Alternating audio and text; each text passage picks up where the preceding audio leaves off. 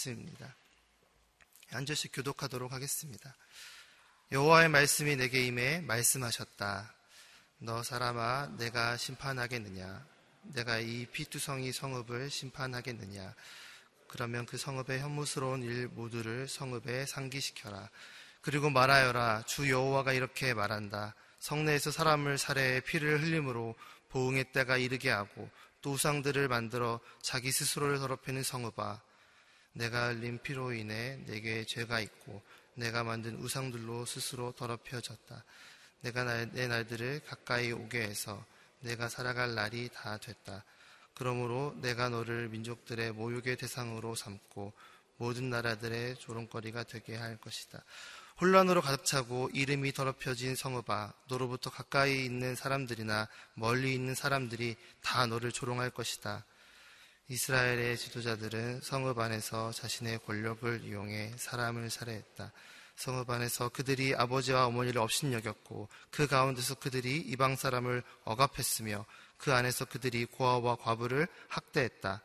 너희가 내 거룩한 물건들을 무시했고 내 안식일을 더럽혔다. 비방하며 사람을 살해해 피 흘리는 사람들이 성읍 안에 있고 그 안에 산 위에서 먹는 사람들이 있으며 그 가운데 음란한 짓들을 행하는 사람들이 있다. 너희 안에 자기 아버지의 알몸을 드러내는 사람들이 있고 너희 안에 월경 중인 부정한 여자들을 범하는 사람들도 있다.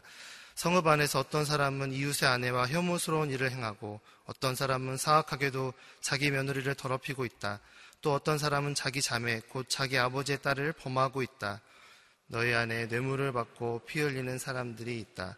너는 고리대금과 엄청난 이자를 받고 내 이웃의 것을 강탈해 부당한 이득을 취했다. 그리고 너는 나를 잃어버렸다. 주 여호와의 말이다. 그러므로 보아라. 내가 취한 부당한 이득과 내 가운데서 내가 피 흘리게 한 일 때문에 내가 내 손바닥을 칠 것이다. 내가 너를 처벌할 그날들에 내 마음이 견딜 수 있고 내 손에 힘이 남아 있겠느냐? 나 여호와가 말했으니 내가 그렇게 할 것이다. 내가 너를 민족들 가운데 흩뜨리고 나라들 사이에 퍼지게 해 내 더러운 것을 내게서 완전히 없애버릴 것이다. 내가 민족들의 눈앞에서 내 스스로를 더럽힐 것이니 그때 내가 여호와임을 내가 알게 될 것이다. 아멘. 하나님의 오래 참으심이 다하기 전에라는 제목으로 하나님의 말씀 선포해 주시겠습니다.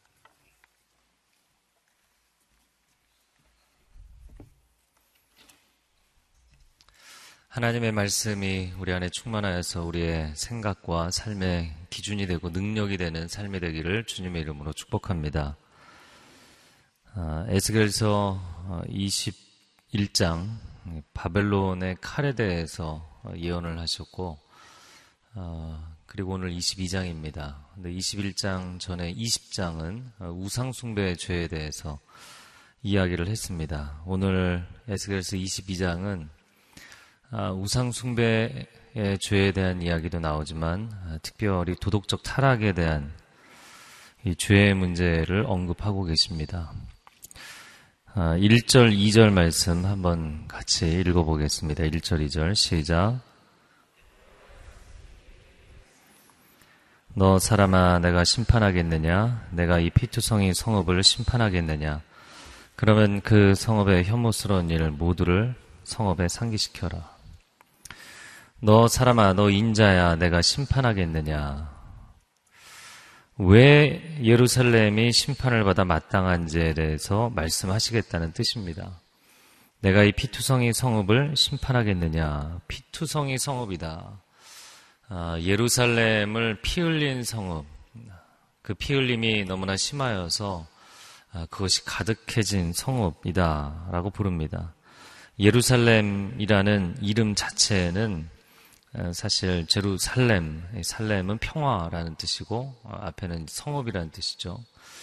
아, 평화의 성읍이 피 흘림의 성읍이라고 불리게 된 것. 이거 오명이고 불명예스러운 것이죠. 3절 아, 하반절에 보면 자기 스스로를 더럽히는 성읍이다 이렇게 표현을 합니다. 아, 그 존재 이유와는 정반대의 양상을 지니게 된 전혀 다른 모습을 보이고 있는 성읍이 되었다. 예, 성경상에 보면 이름이라는 것은 그 사람의 존재 의미이고 존재 이유인 것이죠. 뭐 신약의 경우에는 예수님이 여리고에서 만나신 사개오 어, 같은 경우 예, 그는 순수하다라는 이름의 뜻을 갖고 있지만 전혀 순수하지 못한 인생을 살고 있었죠. 야곱의 열두 아들 가운데 넷째 아들인 유다는 어, 여호와 하나님을 찬양한다. 찬송이라는 이름을 갖고 있었지만 어, 그는 물질적인 이득을 취하고 어, 기회주의자로 살았던 것이죠. 전혀 그 이름과는 맞지 않는 인생을 살고 있는 건 오늘날 교회가 예수 그리스도의 피값으로 삼바 되었는데 우리가 가지고 있는 이름 크리스찬이라는 이름 예수 그리스도를 따르는 자, 예수 그리스도를 닮은 자라는 이름, 크리스찬이라는 이름, 성도라는 이름을 갖고 있는데 과연 우리가 우리의 이름에 걸맞는 삶을 살고 있는가? 오늘날 교회가 교회의 존재 이유와 존재 의미에 합당하게 부합하게 살고 있는가? 그렇지 못할 때 평화의 성업이 피투성의 성업이 되었을 때 그 성읍의 혐오스러운 일 모두를 성읍에 상기시켜라. 오늘 2절 하반절에 나오는 말씀입니다. 이 혐오스러운 일이다라는 것은 성경상에서 하나님이 가증히 여기시는 일들을 이야기하는 것입니다. 그래서 그 예루살렘, 아, 이스라엘 가운데도 남유다, 유다 지파 가운데도 특별히 그 수도 예루살렘, 어찌 보면 하나님의 심장과도 같았던 그 도시, 예루살렘의 죄목을 낱낱이 고발하겠다. 이렇게 말씀하시는 내용입니다. 그리고 오늘 그 죄에 대해서 아주 구체적인 이야기들을 하고 있습니다. 3절 말씀 한번 같이 읽어보겠습니다. 3절 시작. 그리고 말하여라. 주 여호와가 이렇게 말한다. 성내에서 사람을 살해해 피를 흘림으로 보응의 때가 이르게 하고 또 우상들을 만들어 자기 스스로를 더럽히는 성읍아. 사람을 살해하여서 피를 흘림으로 보응의 때가 이르게 한다. 죄의 삭은 사망이고 피 흘림은 보응을 부른다라는 것입니다. 레위기 17장 14절 말씀에 모든 육체의 생명은 그것에 피해 있은즉 그 피를 먹는 모든 자는 끊어지리라. 이 제사의 규정 가운데 하나님께서 피를 먹지 말라 말씀하셨죠. 이 피에는 육체의 생명이 있기 때문이다. 생명을 경시하는 것은 하나님 매우 어렵게 생각하시죠. 왜냐하면 하나님께서는 생명의 주인이시고 모든 생명의 창조주이시기 때문인 줄로 믿습니다. 생명을 허락하신 주께서 생명을 경시하고 무고한 자의 피를 땅에 흘리는 것을 매우 가증히 여기십니다. 그래서 무고한 자의 피를 땅에 흘리면 그 땅은 저주를 받고 아, 그 땅이 하나님 앞에 부르짖어서 하나님께서 그 땅을 징벌하실 수밖에 없다. 여러분 이 땅이 얼마나 많은 무고한 자들의 눈물을 흘리고 피를 흘리고 있습니까? 아, 이것은 보응의 때를 부르고 있는 것이죠. 오래 갈 수가 없는 것입니다. 가인이 무고한 아벨의 피를 땅에 흘렸을 때 하나님께서 말씀하시죠. 내 아우가 어디 있느냐? 내가 내 아우를 지키는 자니까 내 아우의 피가 땅에서 내게 부르짖는다. 죽은 자가 무슨 말을 하겠습니까? 그러나 그 죽은 자의 피가 땅에서부터 하나님께 부르짖는다는 거예요. 계시록에서는 어, 고난 받아서 박해를 받아서 일찍 죽은 성도들이 하나님의 보좌 앞에서 하나님 앞에 하나님 속히 공의를 행하여 주옵소서 부르짖죠. 영적인 관점에서 보면 바로 그 장면일 것입니다. 땅에서 무고한 자들의 피가 부르짖는다는 거예요. 4절 말씀에 이어서 그 보응의 때가 이르게 되었다는 것을 이렇게 설명합니다. 내가 흘린 피로 인해 내게 죄가 있고 내가 만든 우상들로 스스로 더럽혀졌다. 내가 내 날들을 가까이 오게 해서 날들이 가까이 온다라는 것은 마지막 때를 가까이 부른다는 뜻입니다. 내가 살아갈 날이 다 됐다. 수명이 다했다.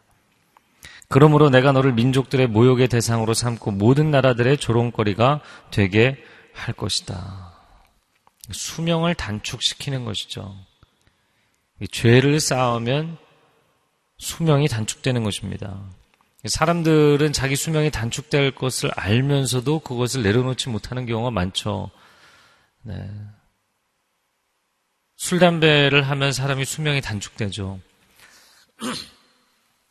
알코올 중독, 니코틴 중독, 수명을 단축시키죠. 도덕적인 타락은 도시의 수명을 단축시킵니다. 도덕적인 타락, 성적인 타락, 물질 만능으로 인해서 물질에 집착함으로 인하여서 생기는 모든 부정부패, 이것은 나라와 민족의 유효 기간을 축소시키게 되어 있습니다. 그것이 성경적인 원리입니다. 그리고 결국에 끝이 나고 나면 열국의 조롱거리가 될 것이다. 최근에 난민 문제가 심각하죠. 중동과 아프리카 여러 어, 분쟁 지역, 그리고 가난한 지역으로부터 난민들이 유럽으로, 미국으로, 전 세계로 흩어지고 있어요. 우리가 그 상황이었던 것이 불과 1세기 전입니다. 아니면 뭐 반세기 전입니다. 그 상황에서 벗어난 지 얼마 안 됐죠. 그러면 그 상황에 왜 빠지게 되었는가? 조선시대 말기, 그리고 구한말이라고 이야기하는 그 시대에 사회의 도덕적 타락이 매우 심각했습니다. 위정자들의 부, 부정부패가 매우 심각했습니다. 사회 전반의 샤머니즘 우상 숭배가 아주 들끓었습니다. 모든 질서가, 영적인 질서가 무너지고 도덕적인 질서가 무너져서 이 나라와 이 민족은 어려움 가운데 빠질 수밖에 없는 상황이었어요. 그 상황에서 빠져나온 지 불과 얼마 되었는데 우리는 다시 그 상황 가운데 빠지고 있어요. 사사시대가 어려운 가운데 처하면 하나님께 부르짖잖아요. 그래 하나님이 구원자를 보내주시죠. 그리고 회복이 됩니다. 극적으로 회복이 됩니다. 이 나라의 민족이 극적으로 회복된 대표적인 케이스로 수많은 나라들이 본받으려고 하고 있잖아요. 그런데 다시 급속도로 무너져 가고 있어요. 과연 유효기간이 수명이 얼마나 되겠는가? 사사시대에 언제 광야를 지나서 이 약속의 땅에 들어왔다고 그들은 순식간에 무너졌어요. 도덕적인 타락, 성적인 타락, 영적인 타락, 순식간에 무너졌습니다. 여러분, 건물의 기초도 기초가 무너지면 당연히 건물 위에가 다 무너지는 것입니다. 국가의 근간, 나라와 민족의 근간, 공동체의 근간, 가정의 근간, 기본과 기초를 지키지 못하면 무너지는 것은 너무나 당연한 것입니다. 수명을 스스로 단축시키고 있다. 이스라엘에 대한 이야기일 뿐만 아니라 오늘날 우리에 대한 이야기, 대한민국에 대한 이야기입니다. 5절에 혼란으로 가득 차고 이름이 더럽혀진 성읍아 너로부터 가까이 있는 사람들이나 멀리 있는 사람들이 다 너를 조롱할 것이다. 6절 말씀에 이스라엘의 지도자들은 성읍 안에서 자신의 권력을 이용해 사람들을 살해했다. 지도자들이 권력을 오남용하고 백성들이 리더를 신뢰할 수가 없어요.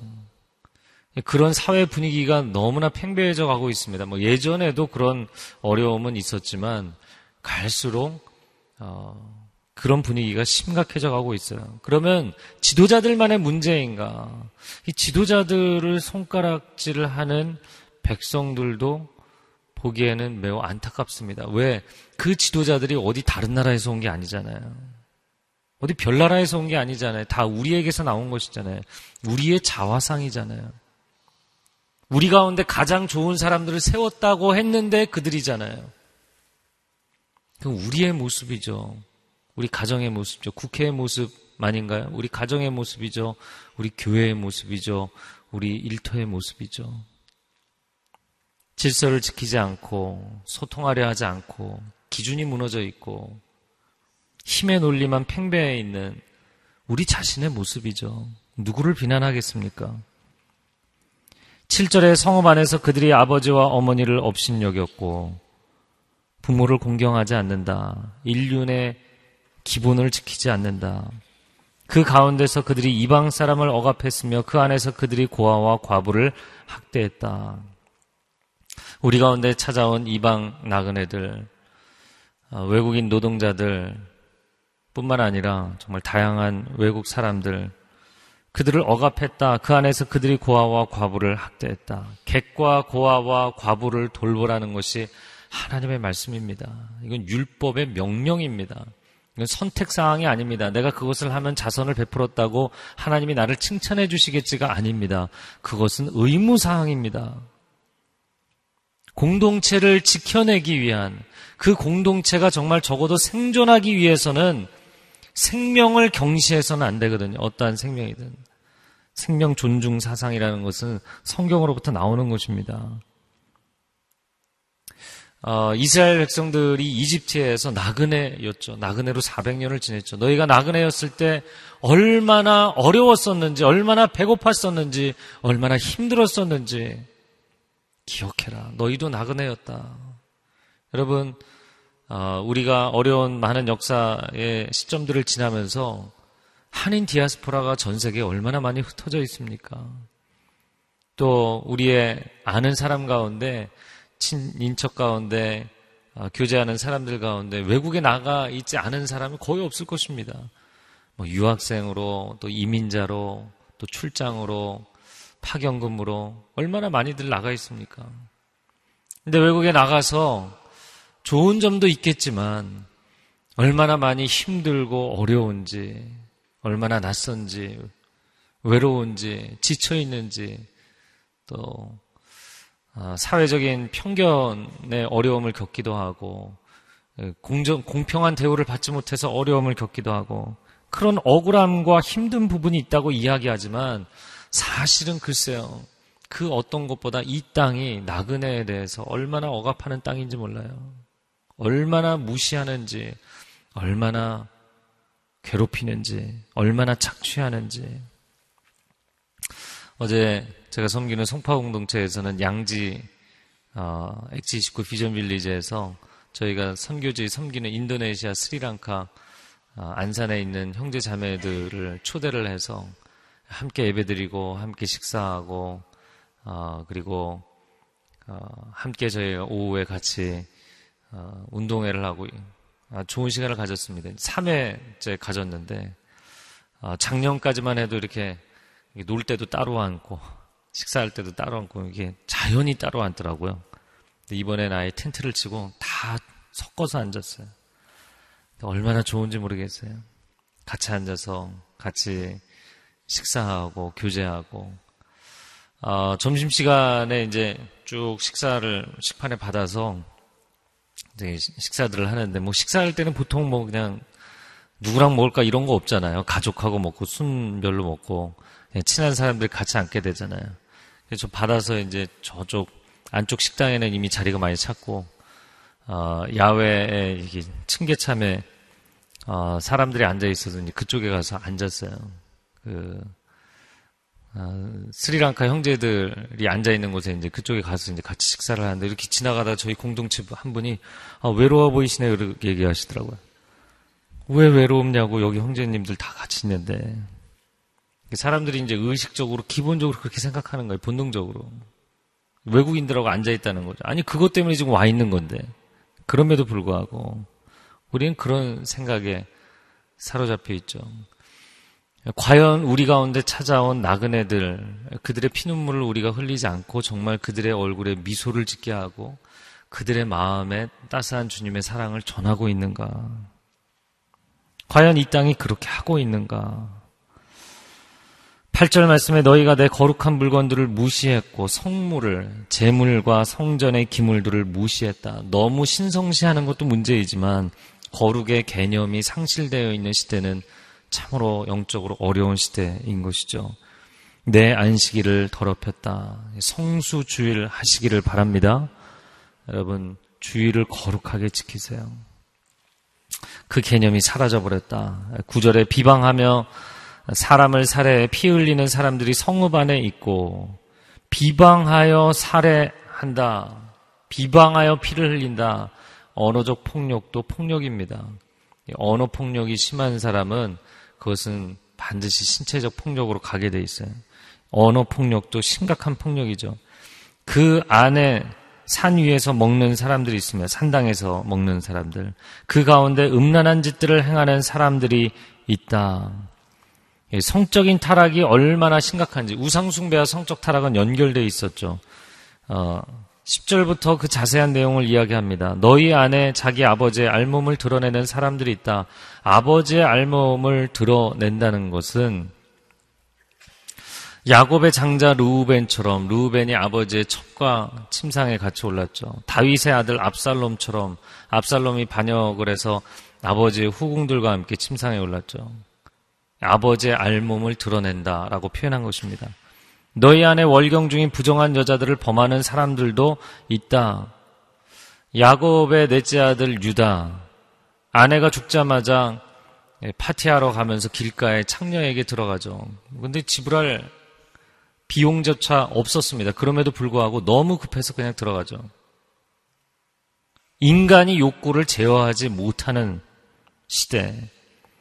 영성과 지성과 의지와 도덕성은 증발해버리고 감각과 욕구와 충동과 향락만 남은 시대. 그런 시대의 문제죠. 11절에 성읍 안에서 어떤 사람은 이웃의 아내와 혐오스러운 일을 행하고 오늘날 간통죄가 폐지됐죠. 뭐 우리나라 사회적인 정서상 굉장히 오랫동안 버틴 것이긴 하지만 폐지됐어요. 어떤 사람은 사악하게도 자기 며느리를 더럽히고 있다. 또 어떤 사람은 자기 자매 곧 자기 아버지의 딸을 범하고 있다. 세상에 사회에 이 성적인 타락이 심각하다. 이건 뭐 논할 문제가 아니고요. 우리 집 안에 들어와 있다는 것입니다. 근친상간 굉장히 심각한 문제입니다.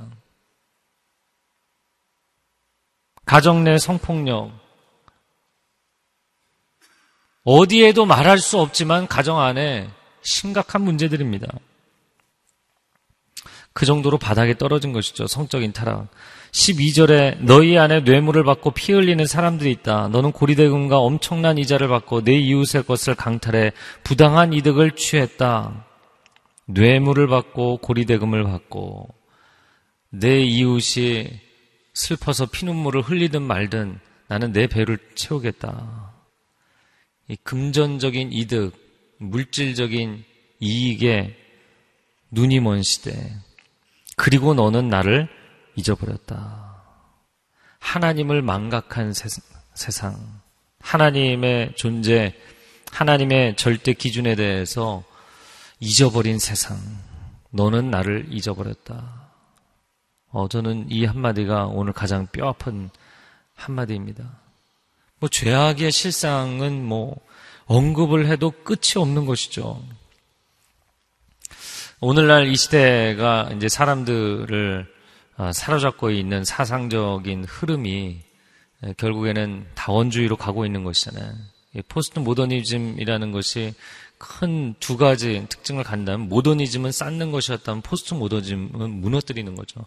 아이들이 블록 쌓기를 막 재밌게 하잖아요. 얼마나 재밌게 하는지 몰라요.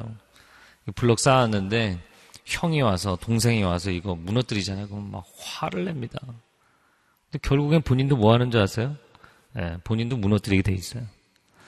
쌓고 인간이 갖고 있는 resource라는 것은 자원이랑 한, 한정돼 있잖아요.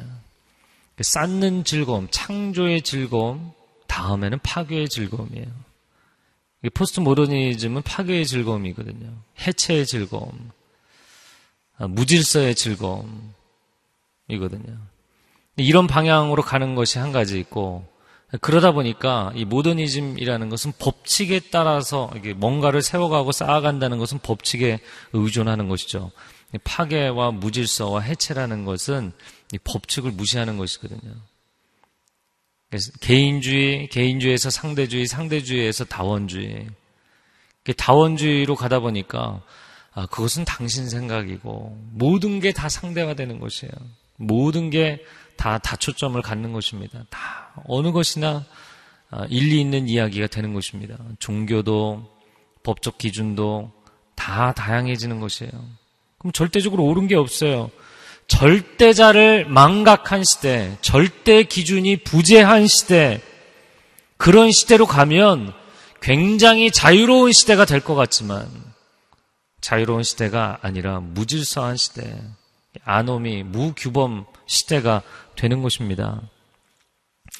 그래서 너는 나를 잊어버렸다. 영적인 기억 상실증에 빠져버린 시대, 하나님의 임재 의식이 사라진 시대, 그런 삶을 살면 그 다음에는 자기의 수명을 단축시키는 것이다. 종말의 때를 부르는 것이다.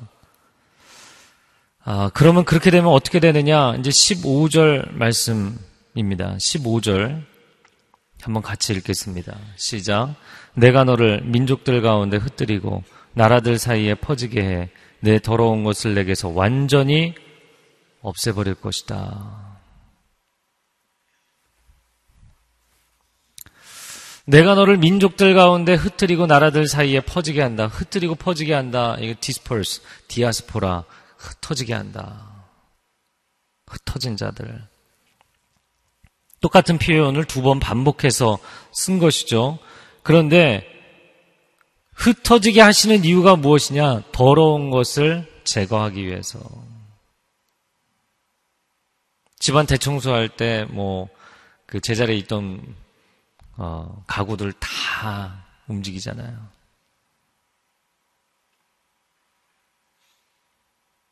마찬가지인 것이죠. 더러운 것이 있으면 흩어지게 된다. 예, 이것은 굉장히 중요한 원리로 보입니다. 아, 이 원리를 다르게 설명하자면 이런 것이죠. 불순물이 많아지면, 이게 더러워진다는 건 불순물이 많아진다는 것이잖아요. 불순물이 많아지면 순도는 떨어지게 되는 것이죠. 그리고 순도가 떨어지면 강도가 떨어집니다. 강도가 떨어지면 결국엔 부서지게 됩니다. 불순율이 높아질수록 순도가 떨어지고 강도가 떨어지고 결국에는 부서지게 돼 있고요. 부서지면 흩어지게 돼 있어요. 모든 물질의 부패의 원리입니다. 물질계에도 자연계에도 적용되는 부패의 원리예요. 인간의 타락의 인간 사회의 타락의 원리하고도 똑같습니다. 불순물이 많아지면 순도가 떨어지고 강도가 떨어지고 강도가 떨어지면 부서지게 돼 있고 부서지면 흩어지게 돼 있어요. 그리고 그렇게 완전히 부서지고 흩어져야만 불순물을 제거하고 다시 순도가 높게 세우는 거예요. 여러분 우리 인생이 그냥 이 도심 안에 살면서 하루만 지나도 먼지가 얼마나 많이 쌓입니까? 여러분 매일매일 세수하지 않고 매일매일 세면하지 않고 어떻게 지냅니까? 그렇게 하지 않을 수가 없잖아요. 우리의 영혼에, 우리 가정에, 우리 공동체에, 이 사회에 얼마나 더러운 것들이, 불순한 것들이 많이 쌓여가는지 몰라요. 근데 그것을 제거하지 않고 해결하지 않고 계속 두면 나중에는 어, 그것을 용인할 수밖에 없는 지점에 이르게 돼 있어요. 용인할 수밖에 없는 지점에 이르게 돼 있어요. 아, 사회학에서는 정상이냐 비정상이냐 어떤 그 범주에 있어서 정상과 비정상의 범주를 이야기할 때 보통 뭐 이 양쪽 마진이 3%냐 5%냐 뭐 이런 이야기들을 합니다. 이 곡선을 그리고서 양쪽에 정말 극단적인 케이스들이 한 3% 5%이 사람들은 업노말 비정상 가운데 그래도 중간에 있는 사람들 평균치에 있는 사람들은 정상적인 거. 그럼 뭐 동성애 문제 하나를 갖고 이야기를 하면 대부분의 사람들은 이성애자들이잖아요. 근데 동성애적 성향을 가지고 있는 사람들이 1%, 2% 이럴 때는 그 사람들이 비정상이었어요. 그러나 이 사람들의 퍼센테이지가 5%, 7%, 10% 이렇게 넘어가기 시작하면 비정상이라고 얘기할 수가 없게 돼 있어요. 다 정상 범주로 얘기를 해야 되는 거예요. 이게 상대성의 원칙이죠. 상대적 관점의 원리예요.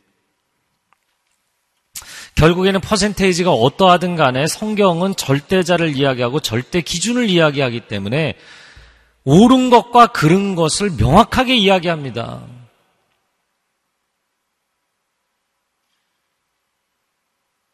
뭐 할리우드 영화 가운데 뭐 말도 안 되는 우스운 영화라고 생각하실지 모르겠지만 좀비 영화가 많이 나오잖아요. 그 저는 저런 거를 왜 보나 사람들이 저런 거는 왜 만드나? 어, 오늘날 인류의 많은 두려움 가운데 전 지구적인 재앙에 대한 두려움이 많이 있죠. 예, 세계 제3차 대전에 대한 두려움도 있죠.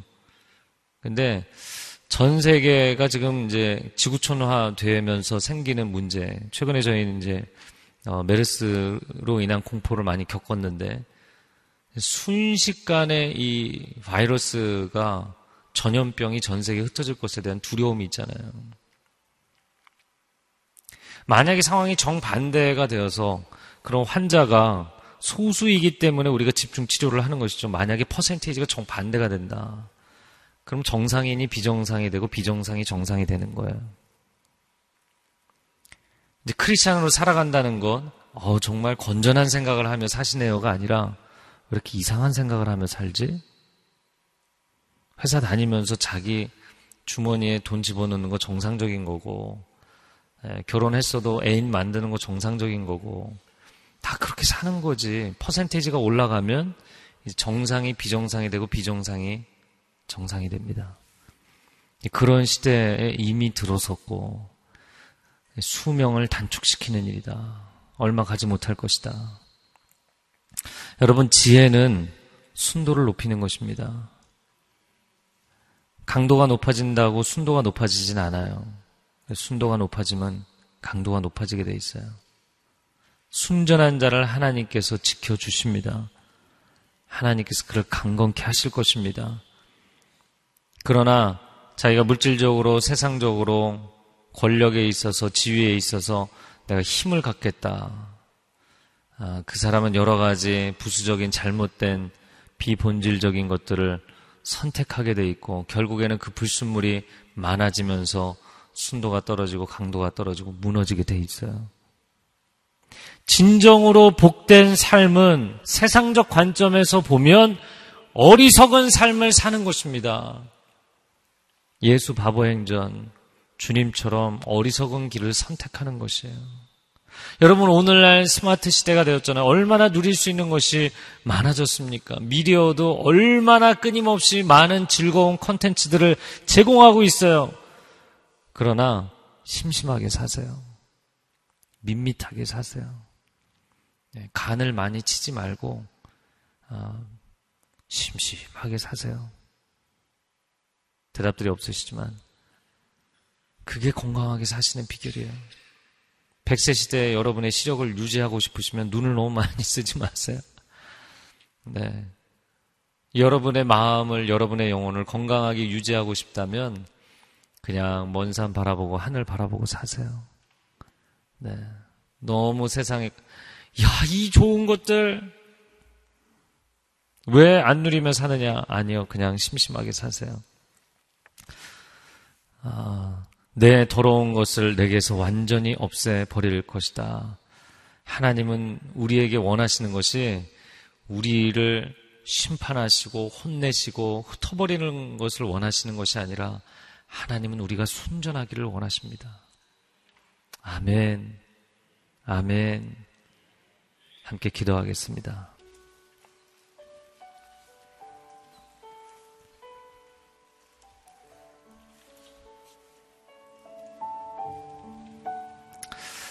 아, 지혜롭다 생각하며 내가 누릴 수 있는 이익을 다 취하고 내가 누릴 수 있는 즐거움을 다 취하고 내가 얻을 수 있는 지식은 다 머릿속에 집어넣고 하나님 세상의 것을 정신없이 주어가며 살아가는 인생이 아니라 마음의 순결을 지키는 인생이 되게 하여 주옵소서. 우리 영혼이 하나님의 임재만으로 기뻐하는 그 임재 안에 자유한 삶이 되게 하여 주시옵소서. 하나님의 사람들에게 거룩한 하나님의 임재하심이 있을지어다. 하나님의 사람들의 가정 가운데, 일터 가운데, 심령 가운데 이 한 주간 거룩한 하나님의 임재로 충만케 하여 주시옵소서. 주여 한번 외치고 통성으로 기도하겠습니다. 주여, 오 사랑하는 주님, 하나님의 사람들 가운데 임재하여 주시옵소서. 하나님의 자녀들의 심령 가운데 임재하여 주시옵소서. 거룩한 하나님의 영으로 임하여 주시옵소서. 성령의 불로 우리의 심령을 태우사 모든 누추한 것과 더러운 것과 거짓된 것과 어두운 것과 악한 것을 태워 주시옵소서. 순화시켜 주시옵소서. 정화시켜 주시옵소서.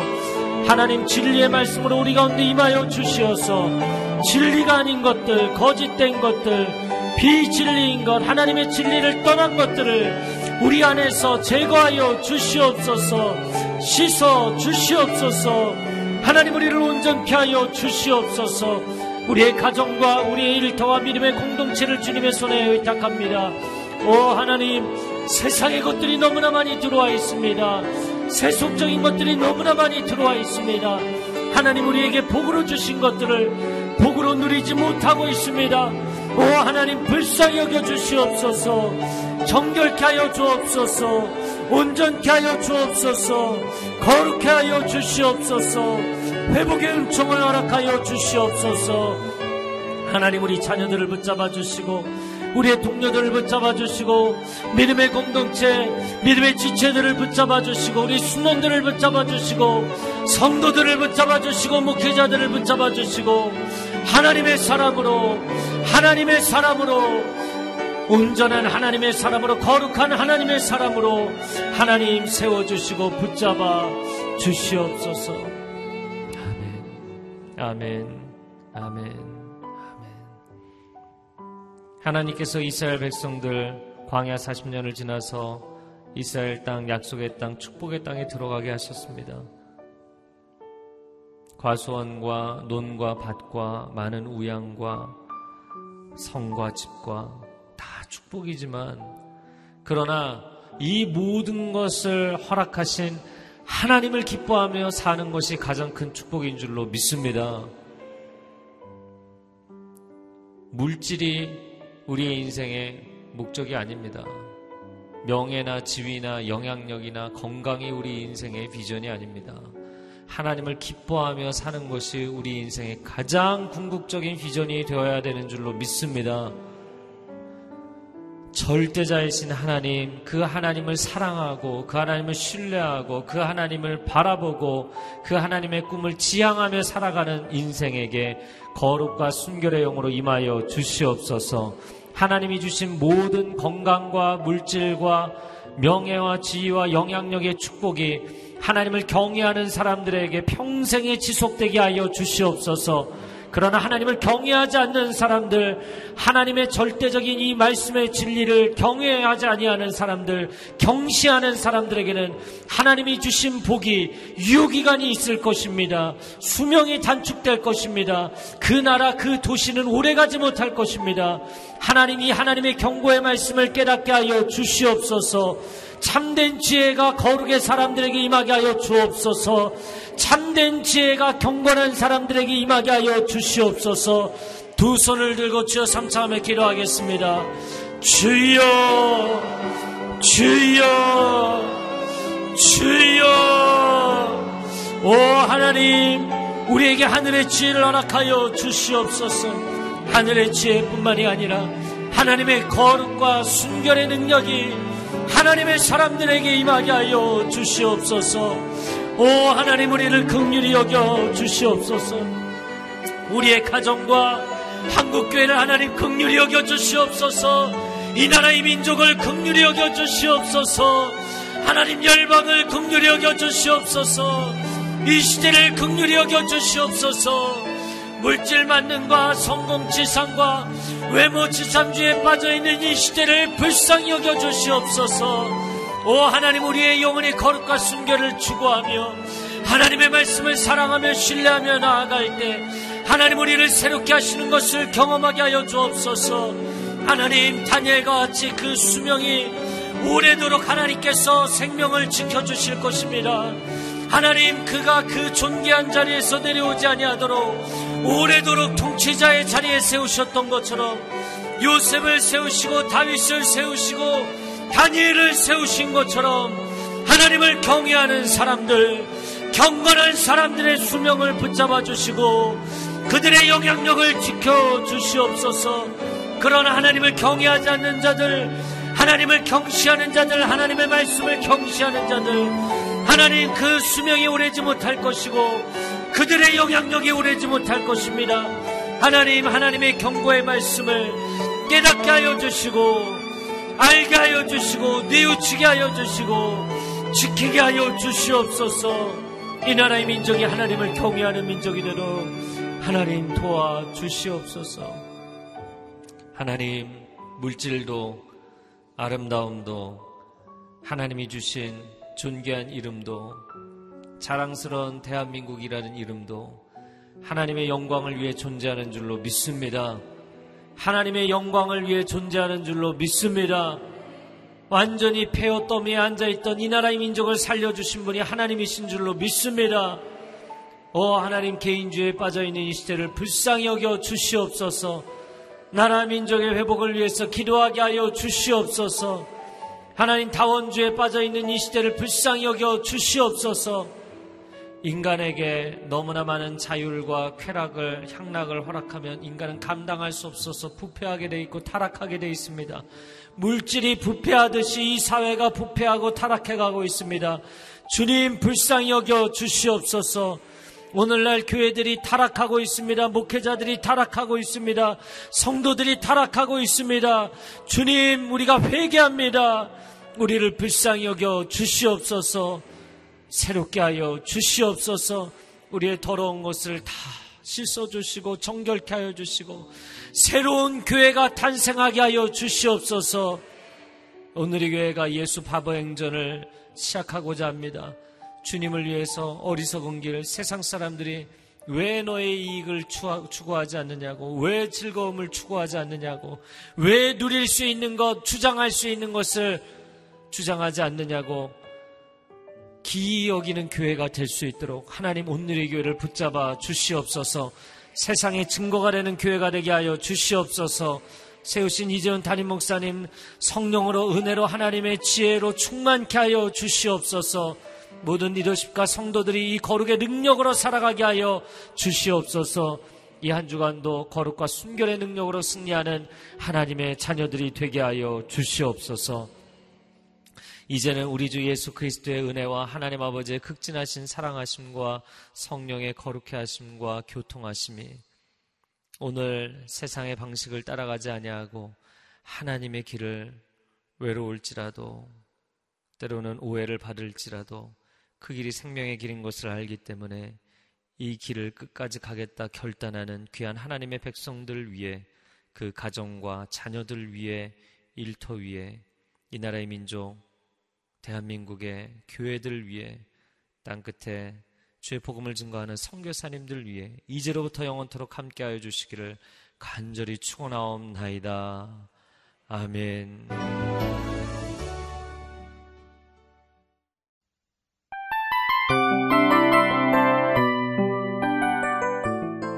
이 프로그램은 청취자 여러분의 소중한 후원으로 제작됩니다.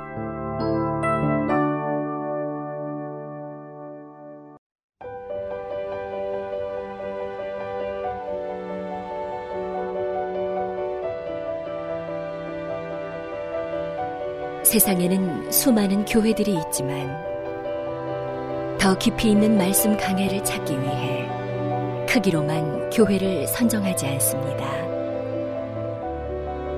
보다 좋은 영적 콘텐츠를 더 많이 나누기 위해 방송비를 받지 않습니다. 1년 365일 복음만 전하고 싶어서 우리는 광고를 하지 않습니다.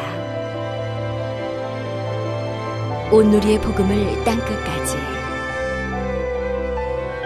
CGN TV와 함께 땅끝 성교사가 되주세요